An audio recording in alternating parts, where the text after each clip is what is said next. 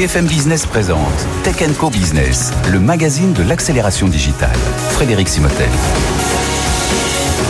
Bienvenue dans l'émission euh, Tech Co Business sur BFM Business. On va beaucoup parler cybersécurité. Vous allez voir euh, ça dans un instant. Je reçois Henri Pidot, c'est le, euh, le DSI de la SNCF, mais il est aussi et surtout l'auteur d'un livre cybersécurité passé au Zero Trust Network et vous allez comprendre tout ça. Et on aura aussi en ligne avec nous Nicolas Chaillan, euh, américain. Il est, c'est l'ancien directeur des logiciels du département de la défense des États-Unis qui connaît bien aussi ce Zero Trust Network. Il a fait la préface du livre. Il sera avec nous en visio. On enchaînera avec les transformations dans la fonction finance. Tiens, Esker qui vient avec le groupe Optique 2000 pour nous expliquer un peu comment tout cela se met en place.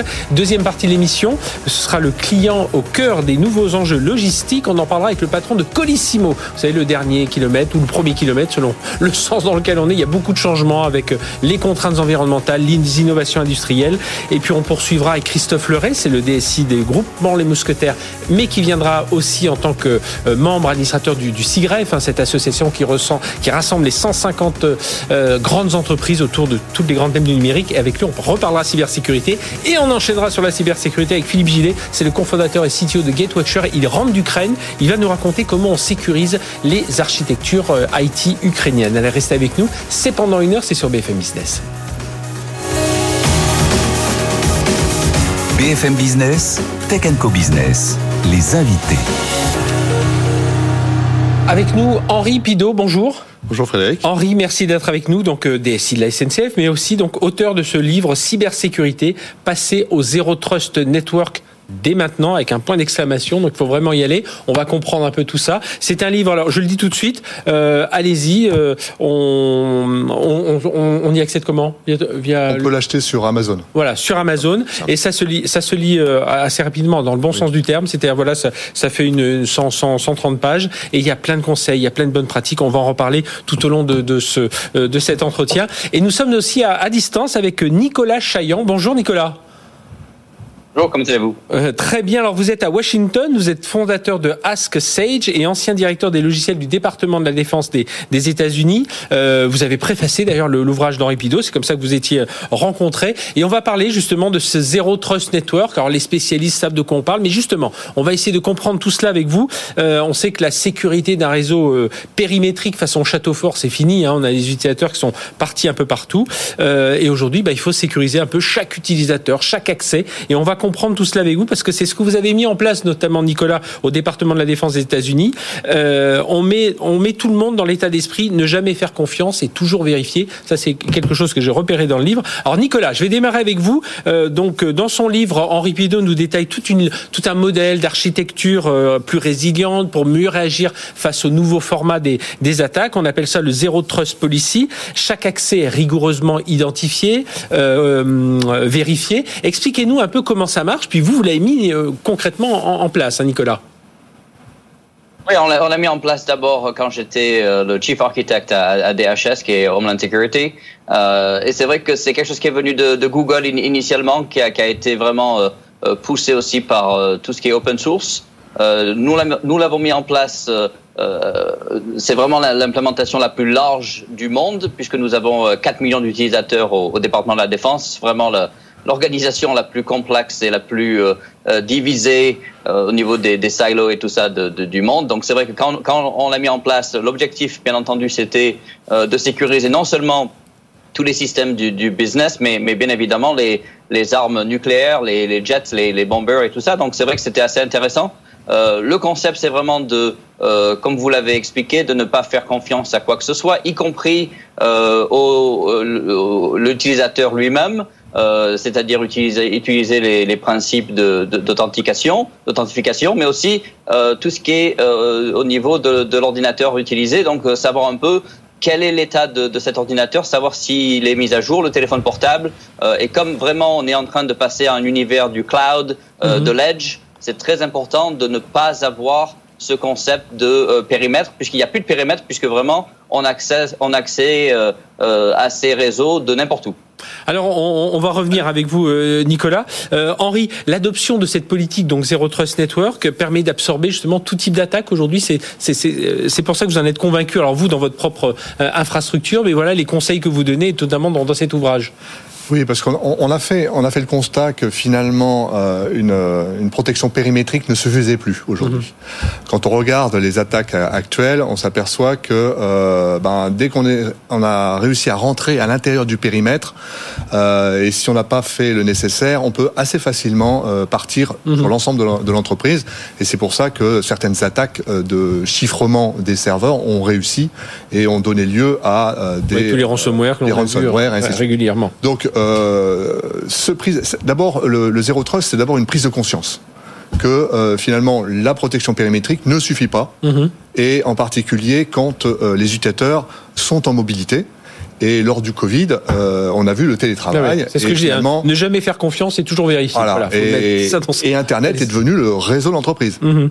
Et c'est à partir de ces constats-là qu'on doit changer l'approche de cybersécurité pour aller plus vers l'identification de l'utilisateur, la protection euh, des services numériques. Mhm. Entre les deux, on considère que le réseau est libre, ouvert, c'est-à-dire qu'on peut, on peut, on peut, bâtir son réseau euh, d'entreprise presque sur Internet. Quoi. Bah, ça peut être l'idée. Oui, c'est l'idée. D'ailleurs, beaucoup de startups euh, fonctionnent comme ça. Mhm. Hein. Ils, ont, ils sont chez eux, euh, ils utilisent Internet pour, pour aller développer des services numériques. Et le, le, la, la, chose importante, c'est que ce modèle-là s'applique aussi pour les grands groupes. Mhm. Alors, en, en, deux mots, parce qu'on va surtout s'intéresser évidemment à ce concept du Zero Trust Network, qu'est-ce que, qu'est-ce que vous dites dans votre livre? Vous donnez, en, en, deux mots, voilà, il y a des conseils pratiques, il y a des, voilà, il y a la dernière partie qui explique vraiment comment, comment on déploie tout ça. Mais voilà, s'il fallait résumer en quelques mots. Et euh, voilà, je donne quand même pas mal de, de, conseils pratiques, mais si je devais en sortir trois, mhm. euh, ça, la première partie, c'est d'abord de prendre conscience, prendre conscience que finalement le réseau c'est pas un élément de sécurité. Mhm. Deuxièmement, de absolument mettre en place ce qu'on appelle l'authentification multifacteur, c'est-à-dire que l'identifiant et le mot de passe, ça ne suffit pas. Hein, il faut rajouter un élément Ce complémentaire. qu'on a de plus en plus dans particulier le téléphone, l'empreinte digitale. Mhm. Et, et, on voit que le, euh, le secteur d'activité des banques a énormément travaillé là-dessus pour le mhm. grand public. Aujourd'hui, une application bancaire fonctionne en multifacteur euh, authentication. Donc, mhm. euh, Ce qui a le don. Au début, on devait se dire c'est un peu lourd, mais finalement, ça nous rassure et on s'y. Et oui, parce que et, paradoxalement, on pense que c'est alors c'est plus complexe au niveau technologique, mais pour l'utilisateur c'est quand même un, un confort. Mhm. Pourquoi? Parce que avec cette euh, authentification forte, on n'a plus, on n'est plus obligé de changer euh, périodiquement son mot de passe. Et d'ailleurs, le changement de mot de passe est aujourd'hui une faille de sécurité puisque mhm. quand on se fait euh, hameçonner, enfin, c'est-à-dire qu'on reçoit un mail, vous devez changer votre mot de passe, on appuie dessus et on donne son ancien mot de passe, et bien on vient de se faire piquer son mot de passe. Euh, Nicolas Chaillan, euh, aujourd'hui on est en environnement cloud, public, hybride, euh, multi-cloud. On a la contrainte supplémentaire, vous l'avez rapidement évoqué, de la mobilité. Hein, et j'imagine quand vous étiez CTO au département de la défense, bah oui, cette mobilité, ils sont, tout le monde est un peu partout. Et il y a en plus du machine to machine, il y a des, des, des, des, humains aussi, humain to machine, humain to humain. Enfin, voilà, ça fait beaucoup de, de, choses. Pourquoi le Zero Trust Network, c'est vraiment pour vous l'architecture, enfin ce qui, ce qui, le process qu'il faut privilégier Vraiment pas de choix en fait. Quand, quand on réfléchit, nous on a, on a créé ce réseau d'armes nucléaires, euh, jets, bombers, space systems et compagnie, tout réuni avec euh, un seul euh, réseau et une visibilité unique. Donc c'est vrai que ça a été créé, ça a été créé comme un peu ce, ce Internet of Things du militaire. Donc c'est vrai mhm. que c'était assez euh, risqué. Quoi, hein. si, si, la Chine euh, demain rentre dans ce réseau, c'est une catastrophe. Donc pour pouvoir vraiment euh, activer ces capacités-là, par exemple un satellite qui envoie une image du satellite vers un, un système d'intelligence de, artificielle qui va ensuite détecter les objets et ensuite le, le, command and control va décider sur, sur, quoi il faut tirer.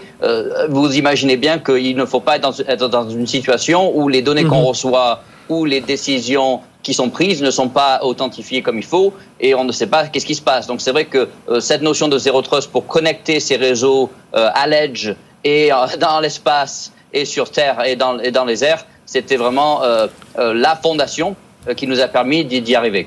Et, quels en sont pour vous les, principaux risques à, aller vers une... Est-ce qu'il y a des situations où il vaut mieux éviter d'aller vers ce, genre de, de process de Zero Trust Network? Non, il n'y a, a, pas de situation où il faut l'éviter. C'est vraiment euh, l'état d'art d'aujourd'hui. Cela dit, bien entendu, comme tout, c'est compliqué, c'est pas facile. Il faut une expertise. Donc c'est vrai qu'il y a beaucoup de sociétés qui vont pouvoir fournir cette expertise-là.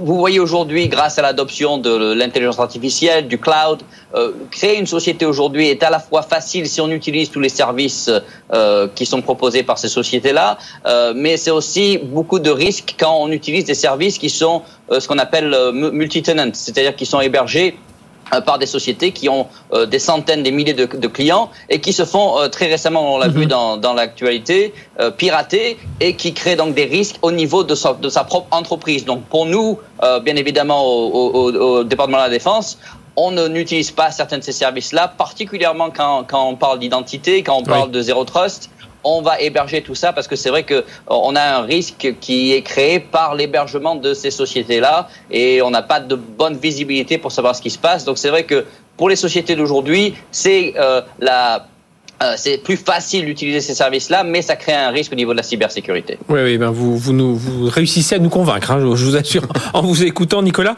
Euh, Henri Pidot, est-ce qu'on perd pas un peu en visibilité de son architecture hein? Je rappelle, hein, vous êtes décidé d'un très grand groupe, euh, euh la SNCF, donc a une multiple ramification, une architecture euh, IT technique complexe.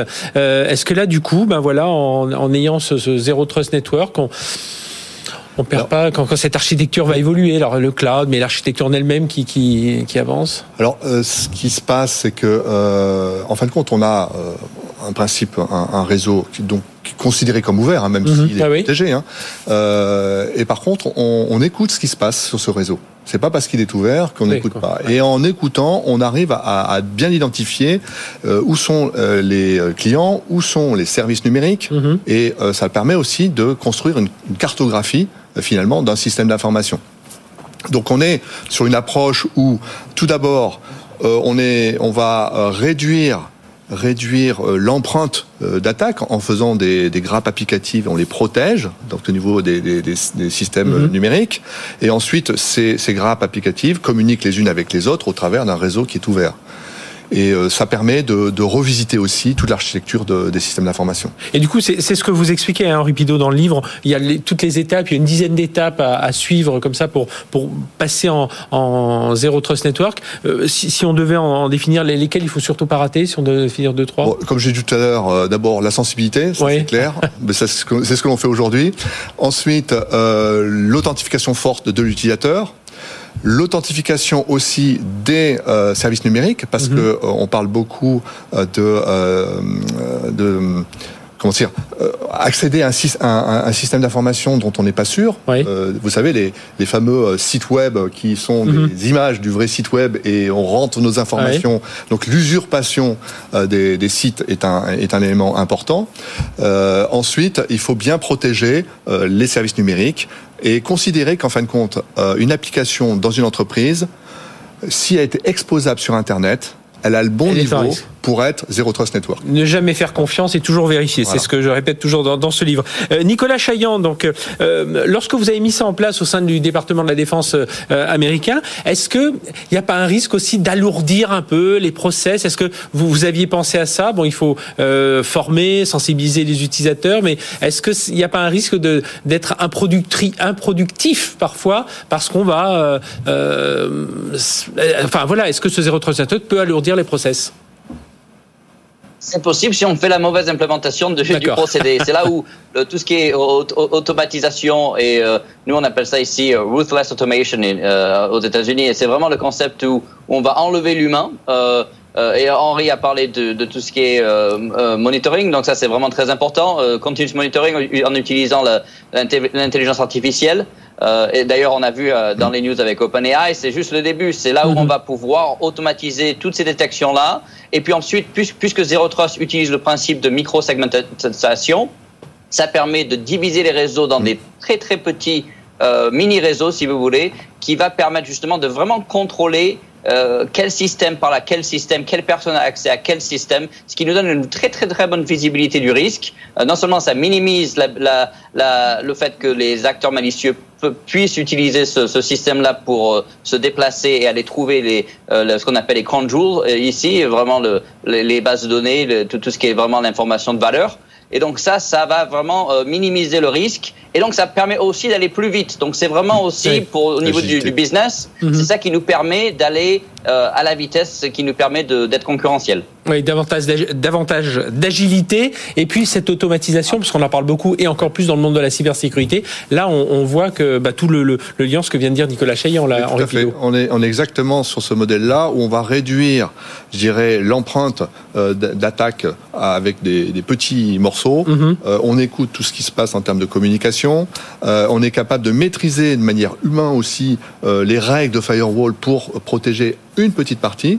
Parce qu'aujourd'hui, euh, on a souvent des implémentations où on a un seul firewall pour protéger toute l'entreprise avec des milliers de règles et c'est absolument impossible à gérer. Mhm. Donc là, on réduit l'empreinte et euh, ensuite, eh ben, tous, ces, tous ces modules euh, communiquent entre eux, ce qui permet de l'agilité. Oui. Et, puis et de la mobilité. Parce que justement, aujourd'hui, on fait des parties dans le cloud, on va, on va choisir du SaaS, euh, et en fin de compte, on est en train de communiquer avec différents acteurs et, ça, ça permet de le faire. Et puis ça va permettre aussi de mieux gérer les différents niveaux de sécurité. On n'est pas obligé d'être en, DEFCON 5, si je reprends des termes américains que, l'on reprend parfois dans, dans, dans, dans, les films hollywoodiens. Euh, voilà, il y a des zones où on peut un peu moins protéger, si elles sont un peu isolées. Donc ça, cette modularisation permet tout ça. Bien, merci à, à tous les deux. Merci, à Nicolas Chaillan, euh, depuis Washington, fondateur de Ask Sage et ancien directeur des logiciels, euh, enfin ancien CTO du département de la, la défense des États-Unis, nous avoir expliqué ce Zero Trust Network. Et puis Henri Pidot, euh, DSI la SNCF et surtout auteur de ce livre Cybersécurité, passez au Zero Trust Network dès maintenant.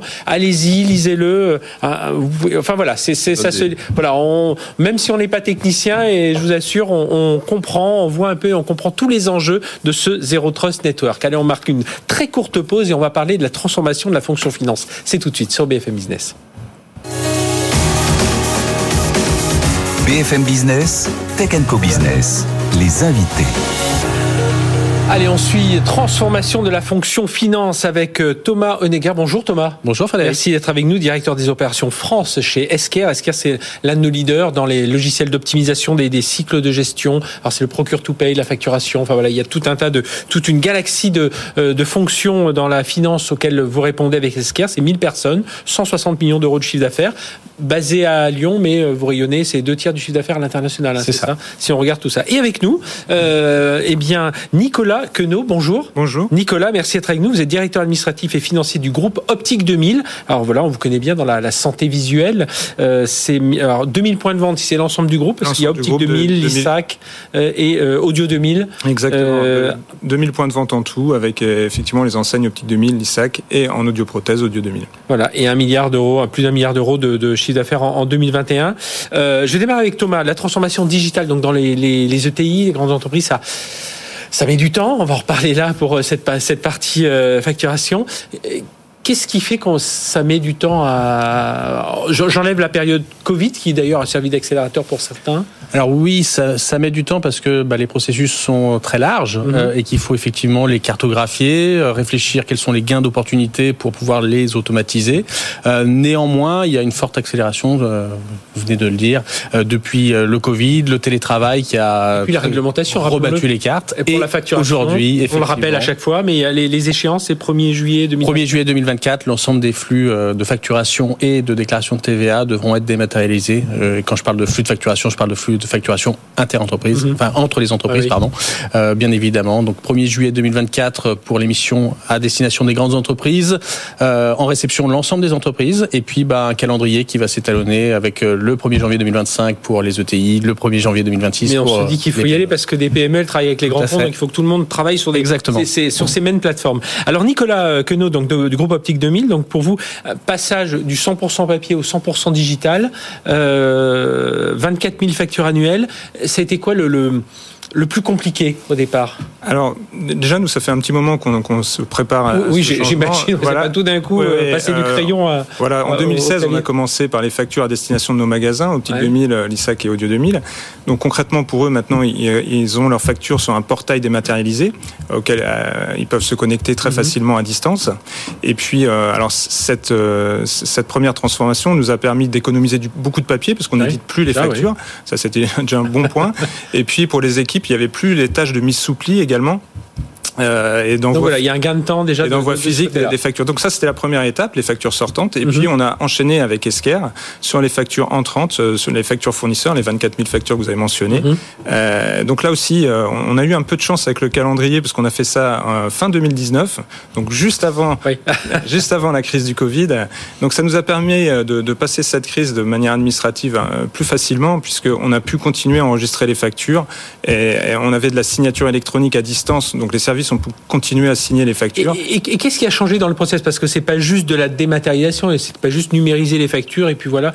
Euh, il y a tout un process de mise en place, de validation, de signature ah électronique et tout ça. C'est ça qu'il faut comprendre souvent. C'est pas juste un projet de dématérialisation. On est vraiment dans un, projet de transformation de, et notamment de votre fonction, de fonction finance. Et exactement. Puis ça transforme aussi les métiers des, métiers des comptables. Hein. Euh, effectivement, on a tout un workflow de validation. Avant, on envoyait les factures par une sorte de navette. C'était très très manuel. Euh, dans les différents services pour avoir le bon, le fameux bon à payer.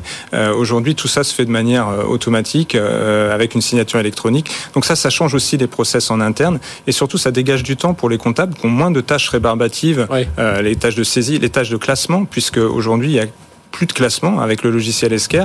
Les, factures sont classées automatiquement, électroniquement. Donc euh, ça libère de la place. Euh, enfin, tout, est plus confortable. Et la conduite. Alors évidemment, tout ça c'est mené. Euh, il y a eu le période de Covid, tout ça derrière, mais l'importance de la conduite du changement aussi, j'imagine, parce qu'il faut que tout le monde que tout le monde adopte le logiciel, mais surtout l'adopte pas de façon assez simple. Il faut vraiment se dire, bah tiens, ah, ça me libère de tout ça. Faut que je que je que je fasse des tâches à valeur ajoutée. Donc ça, ça, aussi c'est important cette conduite au changement. C'est vrai, mais alors du coup, la fameuse résistance au changement qu'on observe quand on met en place des nouveaux process, on l'a pas vraiment eu sur, mhm. euh, cette dématérialisation des factures fournisseurs. Euh, moi, mon équipe comptable est, ravie de, cette dématérialisation. Ça leur a facilité la vie. Et puis, dans l'entreprise, euh, la conduite du changement s'est très bien passée également. Les services se sont bien habitués. Donc, non, non, franchement, c'est un projet qui nous a permis encore une fois de, de, de, travailler à distance. En plus, ça a été un test en réel euh, pour le télétravail, puisque avant on n'avait pas de télétravail. et, du coup, on a pu mettre en, place le télétravail suite à, la crise du ah, Covid. Le crash test, c'était tout de suite. Hein, c'était c'était du, du, du, test en réel, comme on dit, mais voilà. Et, et ça s'est très très bien passé. Et du coup, on a pu mettre en place le télétravail pour les équipes comptables. Et, et en quoi pour vous aujourd'hui, au-delà du gain de temps, euh, moins d'impression, donc on est dans les critères RSE, très bien. En quoi ça vient valoriser, selon vous, la fonction finance? Vous l'avez rapidement dit, ça permet de de dégager du, enfin d'enlever certaines tâches rébarbatives. Et de, mais voilà, qu'est-ce que ça vient revaloriser dans votre fonction comptable, finance, administrative? Alors effectivement, ça dégage du temps, mais alors ce temps est utilisé pour mieux contrôler les comptes fournisseurs, par exemple, les litiges. Euh, il y, a aussi tout un, un pan de communication qu'on oublie dans le métier de comptable. Aujourd'hui, les comptables contactent les services pour comprendre pourquoi il peut y avoir des écarts entre les engagements de dépenses et les, les factures en réel. Donc euh, il y, a, y, a, tout, ça a permis de, de, de dégager du temps pour toutes ces tâches euh, qui étaient faites auparavant, mais qui étaient euh, où on avait moins de temps, moins de temps à consacrer à, ces tâches un peu rébarbatives. Et puis euh, encore une fois, ça enlève du classement et ça et ça libère de la place à l'intérieur du bureau.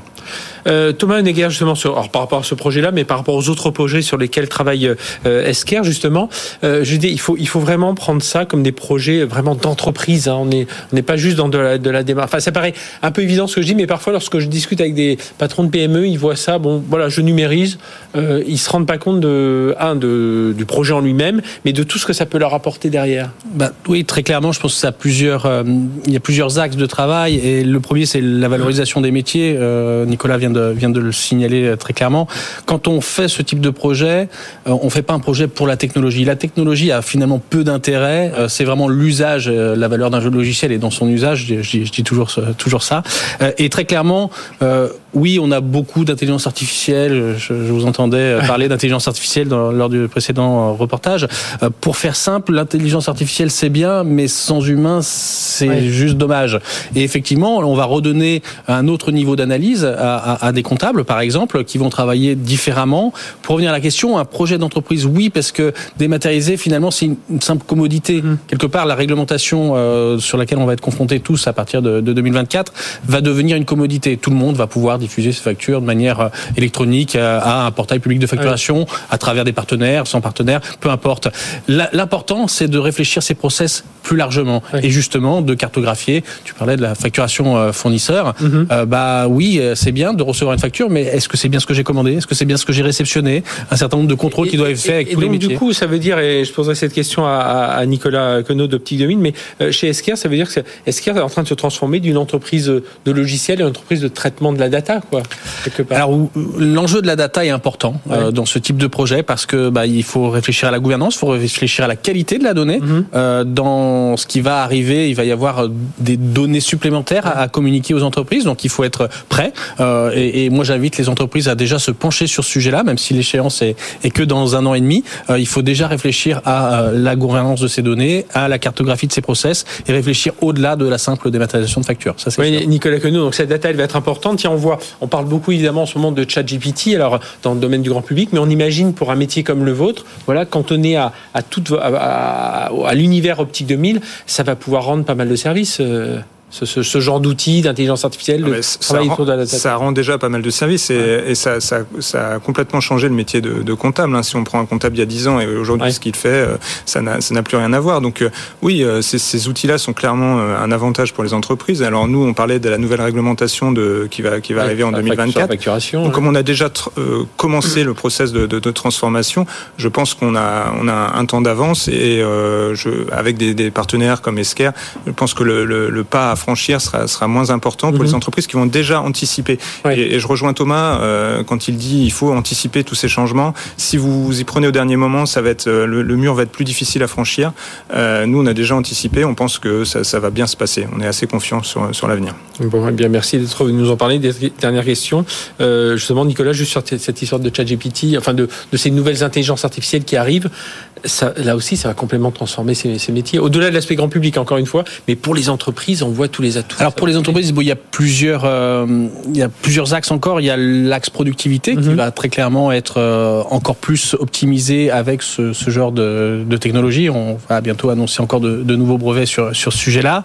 Néanmoins, il faut voir aussi l'usage et l'usage c'est le prévisionnel. Parce que euh, très clairement aujourd'hui ce qui est intéressant avec l'intelligence artificielle c'est par exemple de pouvoir anticiper des comportements de paiement, des anticiper des scénarios effectivement de réconciliation, euh, réconciliation d'encaissement avec une facture. Donc ça ça aide beaucoup, ça aide sur l'aspect de productivité et également sur l'aspect prévisionnel de pouvoir anticiper euh, quel va être son cash flow de demain. Eh bien merci à tous les deux d'être venus nous parler de tout ça. Thomas Oleguer, directeur des opérations franches chez Esker, transformation de la fonction finance et merci de ce témoignage à Nicolas euh, Queneau, directeur administratif et financier du groupe Optique 2000 que vous connaissez tous bien entendu. Merci, à tous les deux. On marque une courte pause et on va continuer à parler euh, numérique. Euh, on va parler dans un autre univers, la logistique avec le patron de Colissimo, c'est dans un instant et on enchaînera sur la cybersécurité, deux autres sujets encore. Restez avec nous. BFM Business présente Tech Co Business, le magazine de l'accélération digitale. Frédéric Simotel c'est bien le client qui est au cœur des nouveaux enjeux logistiques. Euh, on va parler de e-commerce, bien entendu, et de toute la logistique qu'il y a derrière. Vous savez que BFM Business est partenaire du Grand Prix de la FEVAL, qui récompense les, euh, les meilleurs acteurs dans le domaine du e-commerce. Mais le e-commerce ne se ferait pas sans alors, des produits, des clients, mais aussi toute la, euh, tout le back-office derrière, notamment la logistique. Et nous allons en parler avec le leader en France du secteur, Jean-Yves Gras, directeur général de Colissimo. Bonjour. Bonjour Frédéric. Jean-Yves, merci d'être avec nous. C'est 500 millions de colis par an, hein, donc euh, voilà, ça fait en effet. Voilà, il faut pas se, il faut pas se rater. On va parler avec vous alors de tout un tas de sujets sur l'expérience client, euh, l'innovation, la RSE aussi, parce qu'il y a quand même quelque chose qui est en train de. Alors nous, en tant qu'utilisateurs, on le, on le, on entend parler, mais on le voit pas vraiment. C'est ces nouvelles zones à faible émission. Euh, oui, dans les agglomérations, on ne va plus pouvoir. Enfin, les, les, ceux qui font les livraisons ne vont plus pouvoir euh, euh y aller de d'aussi belle manière. Il faut maintenant du des transports ben, à faible émission. Donc ça, ça, ça déjà, ça, ça transforme pas mal de choses pour vous, pour Colissimo. Bah, effectivement, alors, toutes ces zones à faible émission, ça, ça s'inclut dans la RSE, dans la responsabilité Oui, puis vous êtes préparé, hein, vous ne découvrez pas ça au dernier moment. Effectivement, c'est un engagement de long terme de la Poste et de Colissimo. Et euh, nous avons pour ambition de, effectivement, livrer de manière décarbonée 22 métropoles plus 5 zones urbaines. Mhm. d'ici à fin 2023 et puis les 44 ZFE d'ici à fin 2025 ce qui fait que un colissimo sur deux sera livré euh, de manière décarbonée d'ici à 2025. Donc on a euh, engagé cette révolution parce que les ZFE, ça implique une révolution de la logistique urbaine. Oui, oui. Vous savez, avec ces espaces logistiques urbains que nous créons, ce sont des plateformes en proximité du consommateur. Oui, c'est ça. C'est-à-dire, c'est pas juste des. Faut, qu'on soit bien d'accord. On ne parle pas juste des véhicules qui, eux, bien sûr, sont électriques, etc. Vous allez créer aussi des petites plateformes logistiques en proximité. Hein. C'est ça aussi qui change pour vous. C'est ça. On, refait nos schémas de distribution urbaine mhm. pour euh, livrer le consommateur final avec ces plateformes qu'on appelle des espaces logistiques urbains, des ELU dans notre euh, vocabulaire. Et de là, on peut livrer à vélo avec des vélos cargo mhm. ou en véhicule électrique lorsque les colis sont un peu lourds. Et donc du coup, ça, ça, change un peu la donne. Et ça, ça nous permet effectivement bah, d'engager cette décarbonation des livraisons euh, pour Colissimo, pour la Poste. Et donc du coup, on a investi assez fortement, notamment dans les vélos cargo, 1000 vélos cargo, 8000 euh, véhicules euh, électriques complémentaires. Mhm. Donc ce sont des investissements qui se traduisent aussi par bah, des réductions d'émissions de CO2, 32% euh, entre 2013 et 2021 pour Colissimo, et qui a la meilleure empreinte carbone du marché. Et puis donc c'est ce maillage avec ces, ces, plateformes logistiques, c'est plus les grands entrepôts, il y en aura toujours à la sortie des villes, mais euh, voilà, il faut disséminer ça aussi dans les agglomérations. Alors les clients aussi sont devenus de plus en plus exigeants euh, vis-à-vis des marques, des enseignes, et du coup, alors c'est vous souvent qui êtes le, le dernier, enfin en tout cas sur la livraison, bah, le, le, le dernier contact c'est celui du, livreur. Et, du coup, vous aussi, vous travaillez à. Alors, vous venez de nous parler de ces améliorations en termes de RSE, mais il y a beaucoup de choses que vous, sur lesquelles vous travaillez, sur le paiement. Enfin, expliquez-nous un peu quelles sont les innovations que vous mettez en place dans, dans l'expérience client, justement, qu'il a avec euh, Colissimo. Effectivement, on travaille, euh, Frédéric, sur euh, plusieurs dimensions sur l'expérience client. L'idée, c'est d'avoir un parcours du e-acheteur qui soit euh, bah, le plus fluide possible. Mhm. et, et, pour ça, en fait, on mesure la satisfaction avec Colissimo de, de notre process de bout en bout avec le NPS, le Net Promoter Score, qui est assez élevé hein, chez Colissimo, il est à 59. Mhm. Donc c'est l'indice de satisfaction d'un client par rapport C'est ça, mais au-delà de l'indicateur, ce qu'il faut, c'est améliorer les choses. Mhm. Et pour améliorer les choses, on propose ben, de meilleures euh, options de livraison, en tout cas de nouvelles options de livraison, à domicile, hors domicile, mais également aux voisins, aux voisins choisis. Euh, ah, c'est avec euh, notre partenaire PicMe qu'on fait ça. Et puis, on a travaillé aussi sur les process de livraison, la seconde présentation du colis, au cas où on ait raté le premier coup, systématique et gratuite. Mhm. L'appel du facteur, on a également travaillé sur d'autres dimensions par rapport à ça. du coup, on a une très bonne euh, euh, qualité de service. C'est combien de SMS que vous envoyez par an? Eh bien, on envoie euh, un milliard de notifications et donc euh, un milliard de, de mails en fait, mhm. euh, plus exactement, pour dire votre colis a été pris en charge et votre colis est arrivé. Hein, ce qui est quelque chose d'important pour les pour les clients. Alors vous vous avez beaucoup beaucoup d'innovations aussi au sein de Colissimo, au sein de dans le l'outil l'outil industriel. Alors la Poste évidemment a, travaillé beaucoup à la modernisation de ses centres de tri avec de la robotisation, de l'automatisation. Mais vous aussi, vous travaillez sur, enfin Colissimo participe à tout ça sur euh, la supply chain, sur les petits colis, sur les emballages, sur euh, euh, vous avez plein de partenariats technologiques? Bah, effectivement, en fait, vous l'avez dit en introduction, c'est pour livrer plus de 500 millions de colissimo par an, eh bien, c'est une grosse organisation.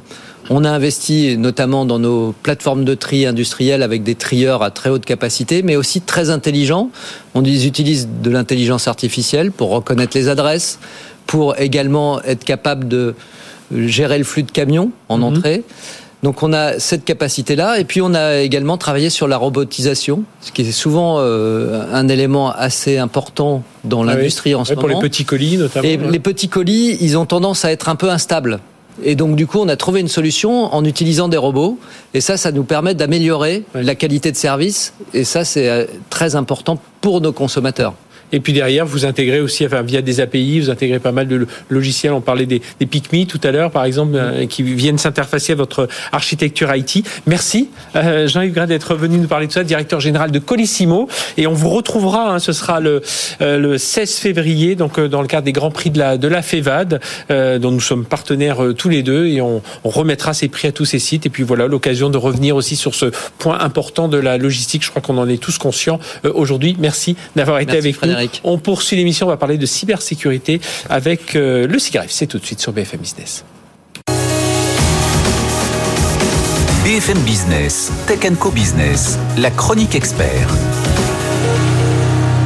C'est la quatrième chronique expert avec le CIGREF, hein, que vous connaissez, euh, cette association professionnelle qui regroupe les 155 des plus grandes entreprises et administrations et, groupes du secteur public euh, françaises et qui, avec tous leurs représentants, qui discutent sur tout un tas de sujets sur le numérique. On a déjà parlé de la féminisation des métiers de l'IT, du, du cloud, on a parlé de euh, tout ce qui était RSE et là, nous allons parler de cybersécurité. Donc, vous pouvez retrouver, retrouver tout ça évidemment en replay, en podcast. Et la cyber, c'est avec Christophe Leray. Bonjour. Bonjour. Christophe, merci d'être avec nous, donc vice-président du CIGREF. Et puis, euh, euh, ça, c'est à la Seine et à la ville. Vous êtes aussi DSI du groupement Les Mousquetaires, que l'on connaît à travers, évidemment, la marque la plus connue, celle d'Intermarché. On va parler de, justement, du CIGREF qui, évidemment, travaille sur la, la, tout ce qui ces enjeux de, de, de, sécurité numérique. Et déjà, vous, alors, le constat, on l'a tous, hein, de plus en plus d'attaques, etc. Mais euh, vous, voilà, par où vous abordez ce, ce sujet-là au sein du CIGREF Alors, au CIGREF, on a défini une approche basée sur quatre piliers en matière de cybersécurité depuis déjà plusieurs années. Euh, la première vise à renforcer la sécurité intrinsèque des entreprises et de l'administration, et ça c'est le job des DSI notamment. Euh, le deuxième, le deuxième axe repose sur l'augmentation des moyens policiers et de justice au niveau des États, et nous incitons en troisième également les États à renforcer les moyens de cyberdéfense pour aller détecter et agir contre ces, ces groupes de, de, de cybercriminels qui sont répartis un peu partout sur la mhm. planète et dans le dark web.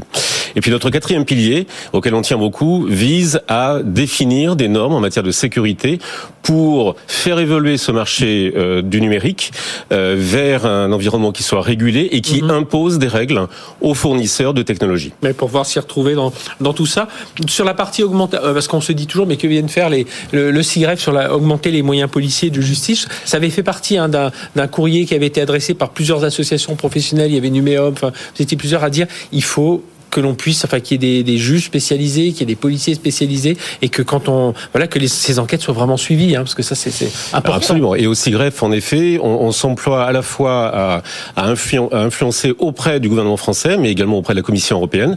Et auprès de la Commission européenne, nous le faisons avec nos collègues de, trois autres associations professionnelles de, DSI en, Europe, mhm. euh, la Belgique, la Nouvelle, la Hollande et, euh, et l'Allemagne.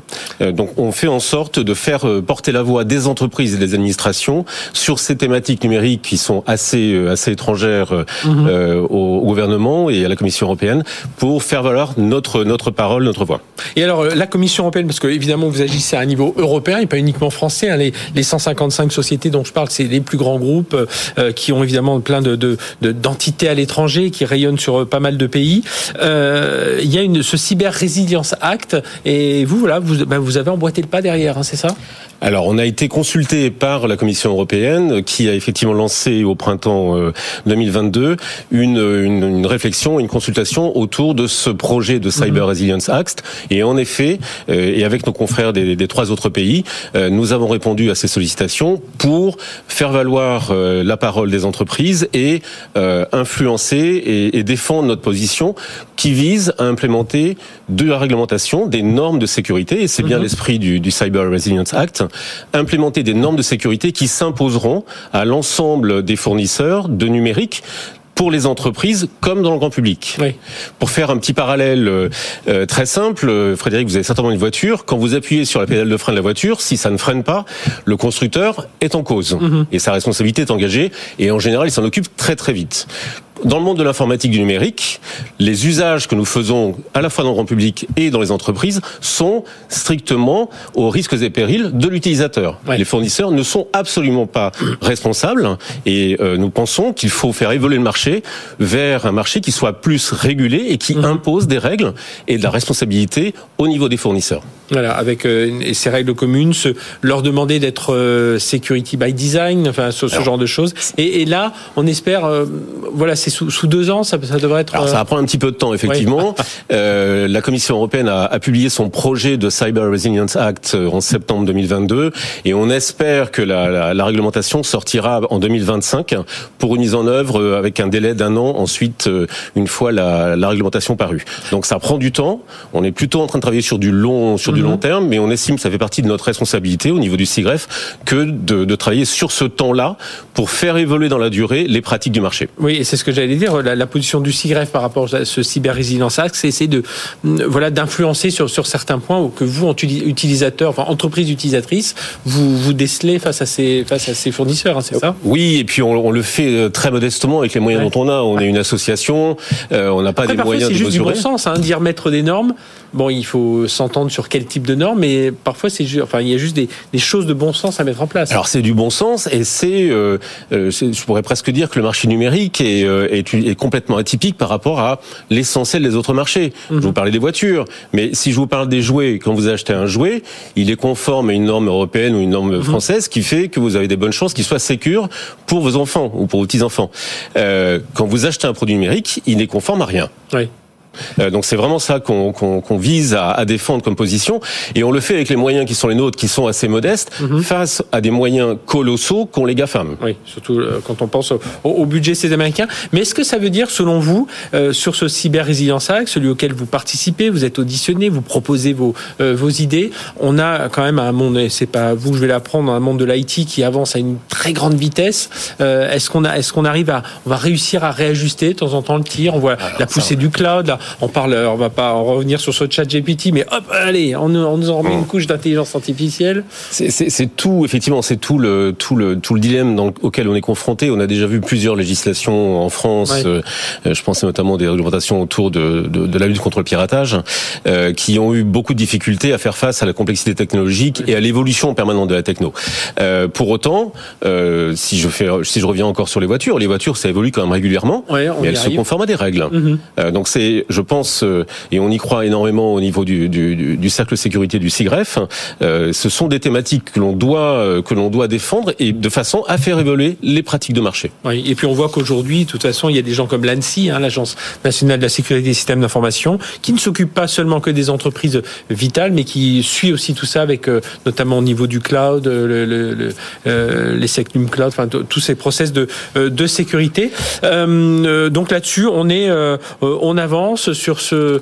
Euh, enfin voilà, vous, vous pensez qu'il y a un point sur lequel vous voudriez particulièrement insister euh euh, Alors au moins, au moins un point. Le, le, le bon, il n'est pas de, de, mois qui se passe sans qu'on entende parler d'une attaque cyber et de d'entreprises de, d'administration qui s'arrêtent. Jusqu'à présent et jusqu'il y a quelques années, tout le monde considérait que bon, l'informatique c'était un moyen comme un autre dans l'entreprise, mais bon, si elle tombe en panne, c'était pas très grave. Aujourd'hui, toutes les entreprises, toutes les organisations qui qui ont été attaqués et qui, qui ont vu leur informatique s'arrêter ont montré, ont vécu euh, dans leur chair combien, ben, sans numérique, sans informatique, aujourd'hui, les activités s'arrêtent totalement. Et il s'agit plus uniquement euh, d'administration ou de ou d'entreprise, mais il, il en va aussi de la de la sécurité des personnes. Mm-hmm. vous, vous, le savez très bien, euh, il y a régulièrement des attaques qui sont faites contre les hôpitaux, et là, on met en cause la, la santé et la mm-hmm. et la, la vie des personnes. Donc ça va jusque là. Donc aujourd'hui, c'est vraiment un sujet un point. Il faut pousser. Eh bien, merci d'être venu nous en parler. Christophe Leray, donc euh, euh, vice-président du CIGREF euh, et puis des sites du groupement Les, Mousquetaires, et donc avec les travaux du CIGREF autour de cette sécurité numérique, ce cyber résilience act. Évidemment, vous pourrez retrouver toutes ces infos hein, sur le, site du, du, CIGREF et voir tous les travaux enclenchés par la, commission au sein du CIGREF. Merci d'avoir été avec nous. Merci Frédéric. On va continuer à parler cybersécurité, la dernière partie de notre émission Startup Booster avec la société GetWatcher. Il rentre d'Ukraine. On va plein de questions à lui poser sur ce sujet. À tout de suite. BFM Business, Tech Co Business, Startup Booster. Allez, on termine notre émission avec euh, Philippe Gillet. Bonjour. Bonjour. Philippe, merci d'être avec nous. Vous êtes cofondateur et CTO de GetWatcher, donc l'une de nos pépites hein, en, cybersécurité, euh, créée déjà en 2015. Hein, les années passent. Hein. À chaque fois, on se dit c'est une start-up, mais oui, ça commence à, être euh, euh, bien conséquent. Vous vous êtes vous êtes une plus d'une centaine de personnes aujourd'hui, mille près, enfin plus de 1200 infrastructures protégées, 200 millions de fichiers analysés. Vous faites dans les solutions de détection d'intrusion avec des notamment avec des sondes. Euh, et alors, ce qui nous intéressait euh, aujourd'hui, c'est que vous rentrez du, conflit russo-ukrainien et que justement, vous êtes intéressé. Alors, comment comment est né ce, projet? Enfin voilà, expliquez-nous, puis après on va venir un peu plus en détail sur voilà comment ça se passe là-bas, comment vous intervenez pour aider certaines administrations, certaines entreprises ukrainiennes à mieux se protéger.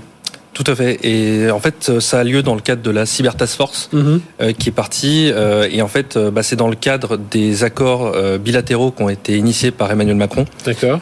pour la reconstruction et la résilience de l'Ukraine. Donc, accords militaires, on les, on les voit tous les jours à la voilà, télévision. on les voit, exactement. Et donc, il y a aussi cette partie cyber. Il y a, il y a tout un tas de parties. Et effectivement, la cyber bah, est, une, est une partie qu'on ne voit habituellement pas trop, mais là, qui prend une importance considérable. Donc, on a mhm. décidé d'aller sur place, effectivement et on voyait, on, avait envie de voir un peu comment ça se passait. Euh, il y a une espèce de rideau de fer numérique, hein, euh, ce qui est logique hein, vu, vu, que c'est un pays en guerre, et donc on voulait aller voir sur place comment ça se passe, comprendre les besoins. Euh, et bon, voilà. Avec une nation qui est déjà pas mal avancé dans le numérique. Hein. C'est vrai que c'est des très avancé, très avancé. Hein. voilà, on n'arrive pas dans, dans un pays du, du tiers monde numérique, si je peux m'exprimer comme ça. Ils sont, ils sont. Euh, alors évidemment là, dans, la guerre, il y a beaucoup de choses détruites, euh, mmh. euh, abîmées, etc. Mais c'est quand même des gens qui sont très, qui étaient déjà très influents dans le monde du numérique et qui avaient déjà pas mal avancé de leur côté. Qui travaillent d'ailleurs beaucoup d'entreprises françaises. Alors, qu'est-ce que, alors vous, vous êtes allé là-bas pour regarder la situation des, des évidemment des, des infrastructures critiques. Hein, oui. Parce que c'est ce qui regardait en premier. On avait vu juste avant le, le lancement du conflit, il y avait déjà eu des alertes sur des centrales électriques, sur des réseaux d'eau. Enfin voilà, il y avait déjà eu des attaques. Euh, évidemment, on se doute de d'où ça venait. Mais euh, donc là, vous arrivez. Alors euh, voilà, comment ça se passe? Qu'est-ce que vous découvrez comme comme situation quand vous allez là-bas? Bah, euh, ça se passe comment euh, Effectivement, ils ont beaucoup d'avance en fait euh, au niveau numérique. Pourquoi? Parce qu'en fait, bah, sur un pays en guerre, ils n'ont pas le choix que de dématérialiser un maximum de choses. donc, ils ont une application, par exemple, qui centralise tous les actes, etc. Donc, c'est très critique. derrière, en, voilà, en arrière-plan, il y a beaucoup d'infrastructures à protéger. Mhm. et donc, bah, voilà, on est intervenu dans ce cadre-là. Ce qu'il faut savoir, c'est que là, bah, là-bas, même la guerre, hein, on, on, parlera peut-être un petit peu du front, mais mhm. tout ça, en fait, tous les drones, tout, tout, tout ce qui a, tout ce qu'on voit au front, en fait, derrière, ça a besoin beaucoup de numérique et il y a besoin de cybersécurité. Et donc, euh, bah, on voulait aller sur place pour dire, bah, voilà, déjà, on a des solutions françaises, ils nous mhm. connaissaient. Euh, comment on peut répondre? On a peut-être des technologies qui sont beaucoup plus pertinentes par rapport aux Américains ou autres.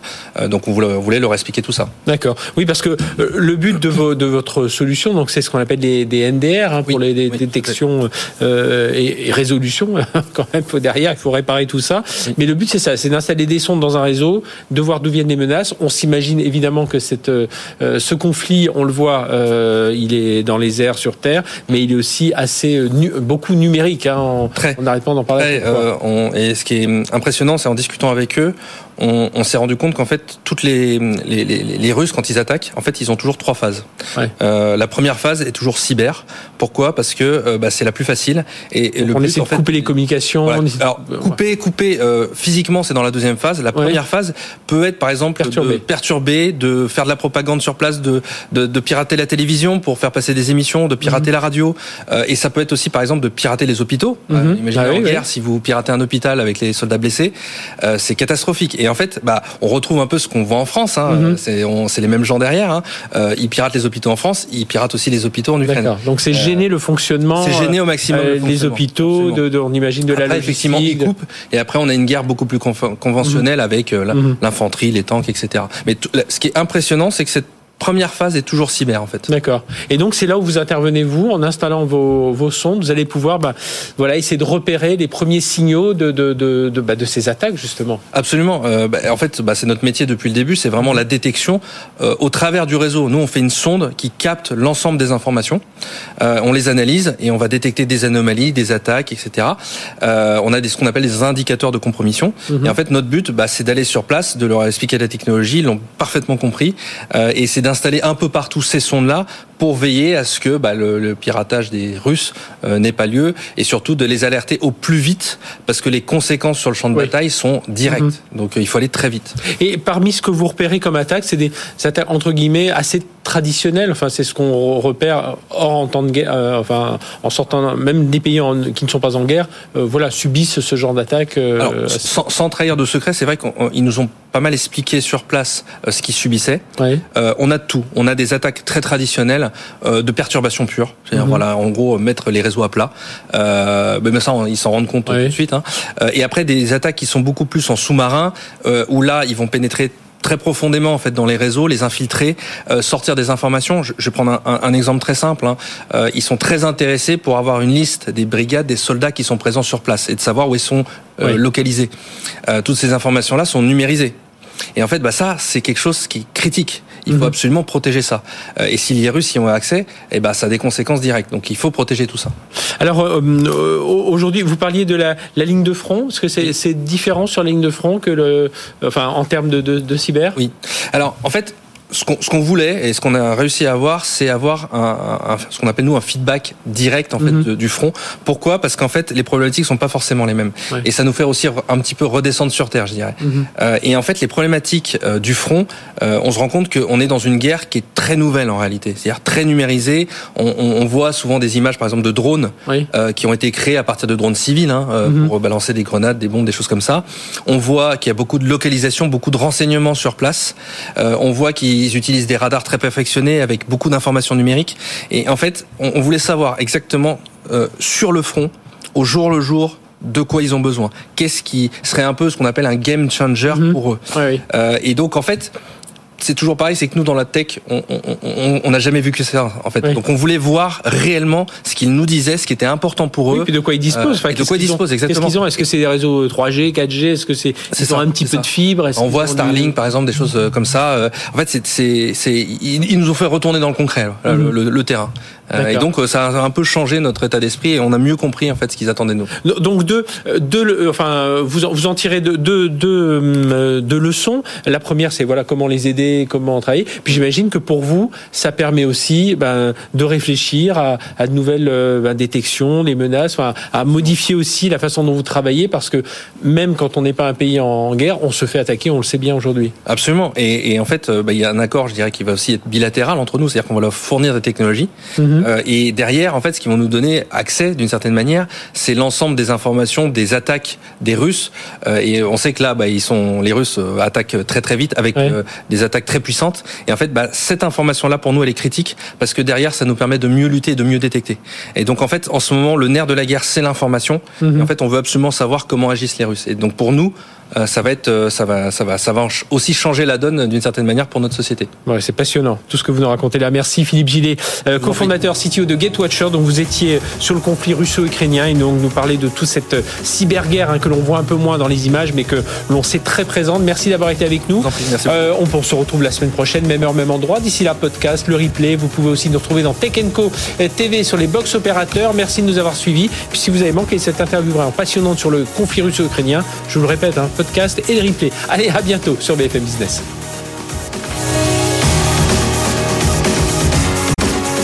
Tech Co Business sur BFM Business.